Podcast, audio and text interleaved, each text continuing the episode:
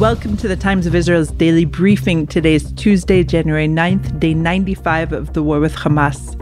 Amanda Borschel Dan here with our military reporter Emanuel Fabian for an in depth one on one. Hi, Manny. Hi, Amanda.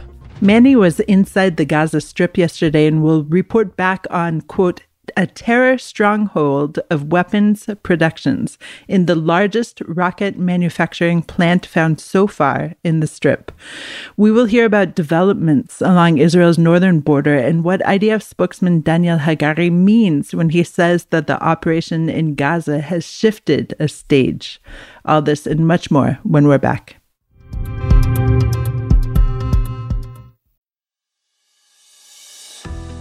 Do you or your clients have a commercial collection matter that's going nowhere? The Sarachek Law Firm specializes in the most challenging collection matters, whether it is a single matter or a portfolio of cases. They are based in New York with relationships around the world. Sarachek's proprietary databases and tried and proven methods have earned them an unmatched reputation for success in getting their clients what they're owed. They work on a contingency fee basis, so they're only compensated when they succeed. The Sarachek Law Team strongly supports Israel. You can reach the Sarachek team at www.saracheklawfirm.com.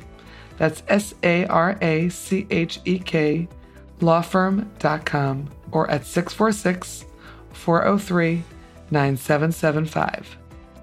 The proceeding is an attorney advertisement, and past results are no guarantee of future performance.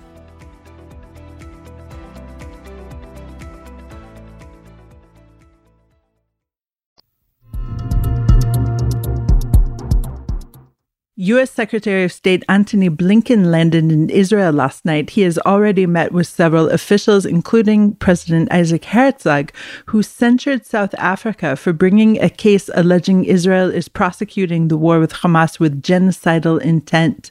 The case is due to begin hearings on Thursday. Herzog thanked Washington for its support of Israel. A high level Israeli delegation arrived in Cairo last night for talks on releasing hostages held by Hamas, according to an Egyptian newspaper. The development indicates that indirect talks are back on track after the assassination of senior Hamas leader Saleh al Arouri in Lebanon last week in a strike widely attributed to Israel, but Israel has not yet commented. Here in Israel, the conflict has turned up its volume on the northern border since that targeted killing in Lebanon. And yesterday, perhaps adding fuel to the fire, Wissam al Tawil, a senior commander of a secretive Hezbollah force, was killed in an alleged Israeli strike in southern Lebanon. So, Manny, what are we seeing along the border today? This morning, we've seen uh, a new Hezbollah attack on uh, northern Israel. Hezbollah has uh, claimed to have targeted the uh, Israeli army's northern command headquarters, which is in Sfat, uh, northern Israeli city. Uh, it claimed to have attacked the the base with a number of explosive drones. we don't know yet whether or not damage was caused in this attack, but this is Hezbollah's claim so far. It says that this was uh, a response both to the alleged assassination of uh, Arouri in Beirut a week ago and also this other targeting of Tawil, a senior commander in the in Hezbollah's uh, Radwan force, which is the uh, terror group's elite uh, forces. What would he have been in charge of, Manny? According to Hezbollah, he was uh, actually the one leading the cross border attacks that have been taking place since uh, October 8th. Uh, the daily uh, rocket, drone, uh, anti tank missile attacks, um, more than a thousand munitions have been fired across the border. Uh, and according to Hezbollah uh, sources, he was the one leading these attacks. and we know that this commander was relatively senior. He was said to have close ties with Iran's uh, Soleimani, the former Quds Force commander who was killed in 2020. Um, according to Hezbollah, he was uh, part of the team that led the cross border attack in 2006, killing and capturing two Israeli soldiers, which we know led to the um, uh, the 2006 uh, Lebanon war. Um, and he has uh, played a very significant role in in other uh, attacks over the years. Uh, so we're talking about a relatively senior uh, field commander um, who has been killed. Um, Israel has not also claimed responsibility uh, for this uh, strike. The army uh, said that fighter jets struck uh, various Hezbollah positions and sites where the terror group's members were operating, but did not uh, uh, mention Tawil specifically. So far, the retaliation from Hezbollah has obviously not led to another all out war, but we've seen some damage also on Mount Meron, where the Israel Defense Forces has a sensitive air traffic control base. What do you know about this as well? So on uh, Saturday, um, we reported that there was a very large rocket barrage and missile attack on Mount Meron, which is about eight kilometers from the uh, Lebanon border. And we can we can now say that this this strike, which involved something around 40 rockets and several more missiles, uh, several of these missiles uh, did damage the base where uh, on top of the mountain, which is a uh, an air traffic control base. Uh, it's a relatively sensitive uh, site, uh, which is why it took the army um, about a day to acknowledge what had happened there. Uh, in videos published by Hezbollah, and um, what they're claiming is that um, they fired at least two missiles which hit. the radar domes on the base. This is footage we can see in the Hezbollah video.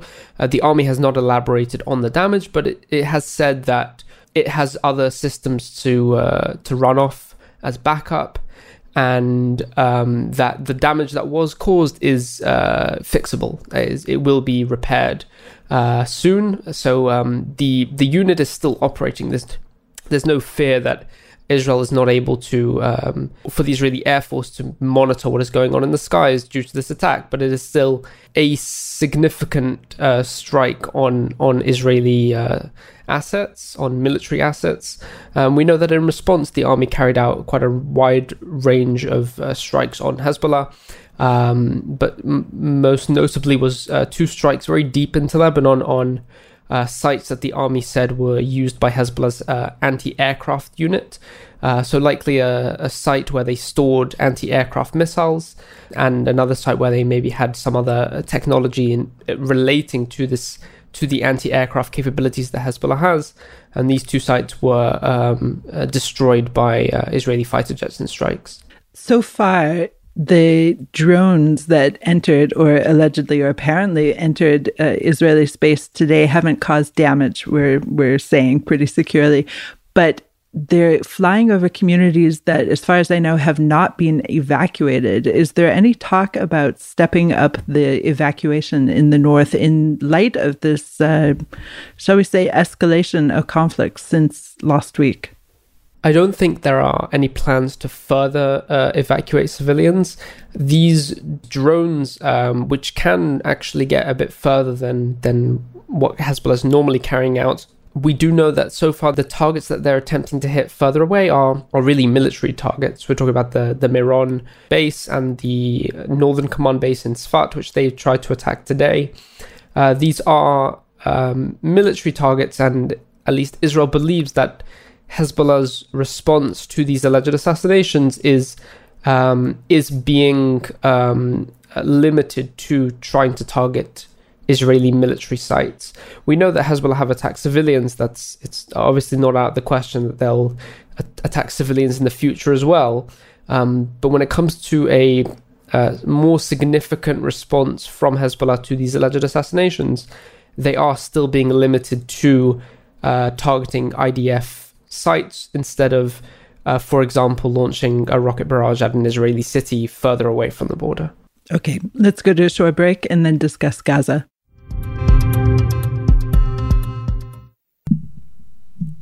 The world we live in isn't perfect, but it doesn't get better on its own. That's where the work of activists comes in. Whether it's environmental justice, animal rights, or disability advocacy, there are people all around the world striving to make it a better place. That's where All About Change comes in. Host Jay Ruderman talks with activists about how they do what they do and what inspires them to keep going. Because activism is all about change. Listen to All About Change wherever you get your podcasts. And we're back. The IDF said this morning that it is further expanding ground operations in Khan Younis, fighting Hamas deep within the southern Gaza city. However, at the same time, we're hearing from IDF spokesperson Daniel Hagari that there is a shift in the military campaign against the Hamas terror group, and we're moving from intense battles to more targeted operations. So, how does this add up? I think Hagari was maybe slightly misunderstood and I, am siding with him here. And he did try to explain this later. And his remarks of, of reducing the number of troops is something that's already been carried out, and shifting into a new phase is basically what the army is doing already in northern Gaza, where Hamas is largely defeated. And now the the army is carrying out smaller special operations in the area and targeting the last uh, remaining Hamas fighters and locating the last rocket caches and just carrying out clear up operations which, which don't require uh, entire divisions maneuvering through the territory. In central Gaza and in southern Gaza, things remain the same. There is still there's still intensive fighting going on in both of those areas. Uh, in the Khan Younis area, in the so-called central camps in central Gaza, there's still very intensive fighting, and that isn't going to change uh, yet. Once Israel captures the ground and defeats the Hamas uh, battalions that are in those areas, then also there will we will see a transition to a lower intensity fighting. So the comments seem like Israel's shifted its entire fighting in Gaza to lower intensity, but I do not believe that is the case. Uh, and I think Gallant as well uh, also clarified this. He spoke to the Wall Street Journal and said similar remarks, saying that Israel was changing into a, a, a different phase, but he also issued a clarification that it would happen soon and it had not yet happened and it was only in northern Gaza. So I think it's it's we need to be careful and, and not not presume that the fighting is now uh, ended and that things are calming down. We know that uh, even yesterday there were several soldiers killed in Gaza, um, in the south and in central Gaza in in various uh, incidents. So there is still fighting going on. Okay, yesterday you were in central Gaza. I believe that's your first time in central Gaza, where the Hamas terror group is manufacturing or had manufactured its long range rockets that were used to attack Israeli cities over the recent years. So, what did you see, first of all, going into Gaza? What What's happening on the ground that you saw? Uh, I was in yes, I was in central Gaza for the first time. Uh, I had been in northern Gaza uh, six, uh, six or seven times before that, so this was my first time in central Gaza. The fighting there is very intense. There is constant explosions and airstrikes and tank fire uh, going on in the area. The the area I was in, Al Bureij, um, is is a very densely packed area, lots of close homes and buildings, different, a, bit, a little bit different to the way Gaza City looks, which has more taller uh, buildings and a little bit more wider spread apart. Uh, so the fighting there has been very difficult um, for for the army um, because of the way uh, Hamas has basically arranged its, its uh, defenses in the area against Israel.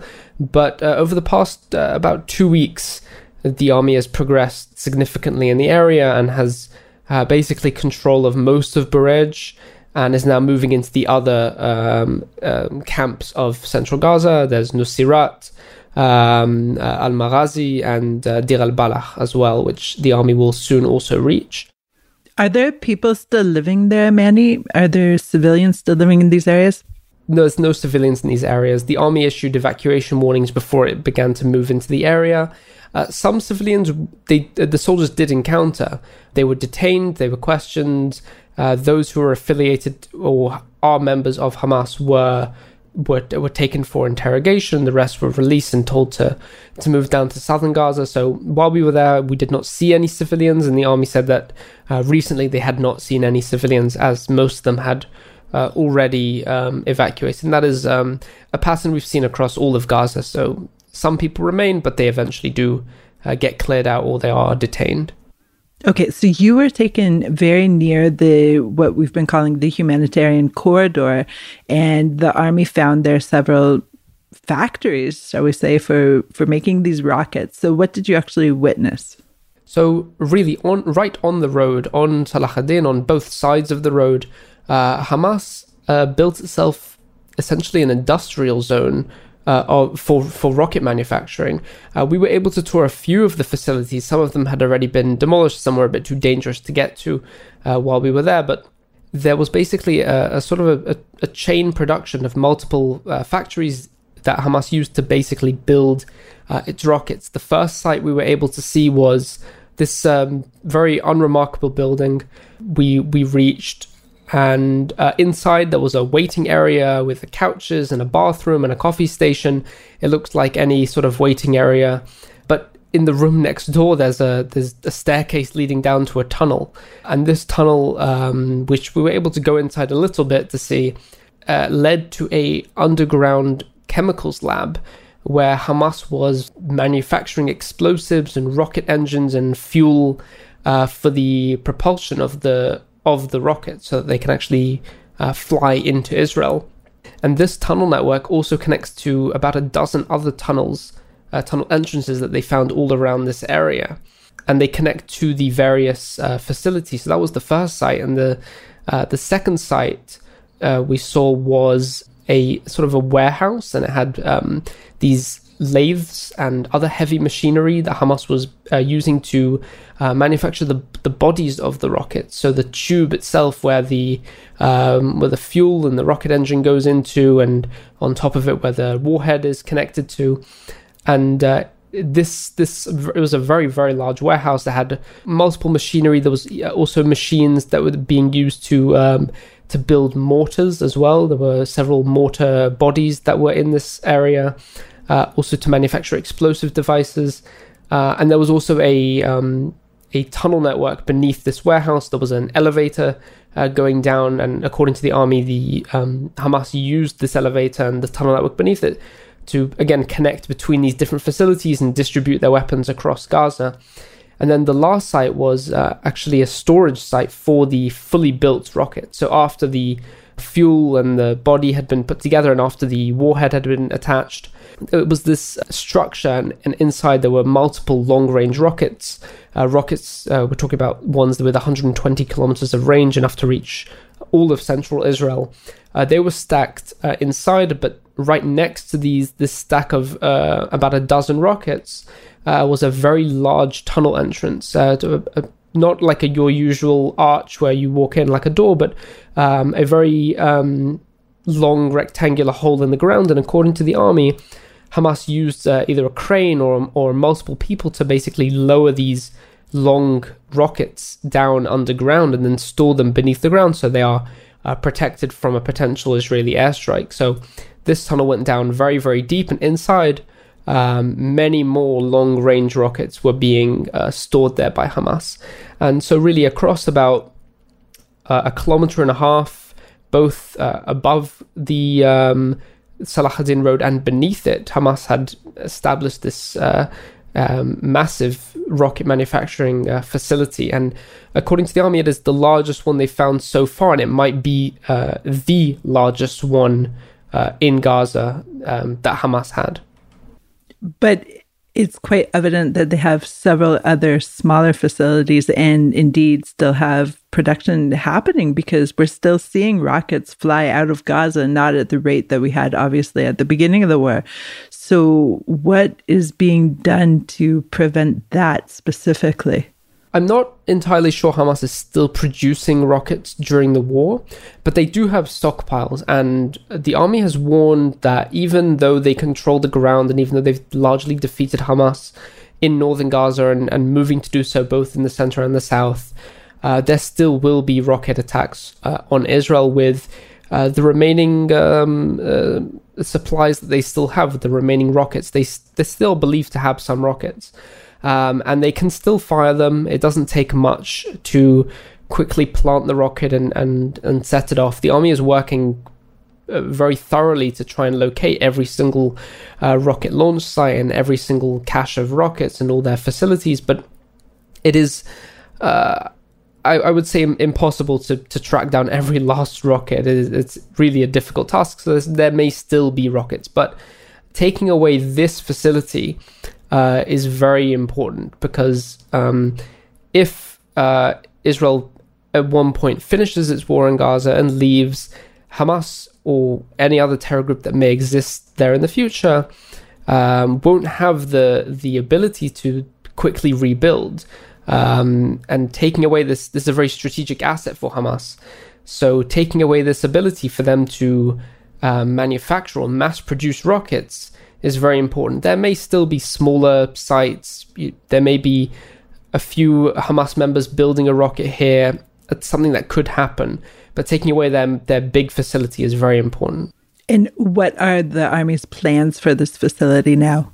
They blew it up. Uh, no joke. Um, uh, we were there uh, in the afternoon, and by the evening, they had uh, destroyed most of these facilities. They're working to des- destroy other uh, the other ones over the next couple days. Uh, it's difficult because of the way they are built. So some of them are deep underground, and uh, it's not so simple to just uh, to just blow it up. They need to actually enter and uh, map it out correctly and destroy it in a way where Hamas will indeed never be able to use it again. Manny, thank you so much for these updates. Thank you. Thanks for joining us for today's daily briefing. Please check out another episode tomorrow. This installment was produced by the Podwaves. If you have any questions about this or any other episode, please send us an email to podcast at timesofisrael.com. Until tomorrow, shalom.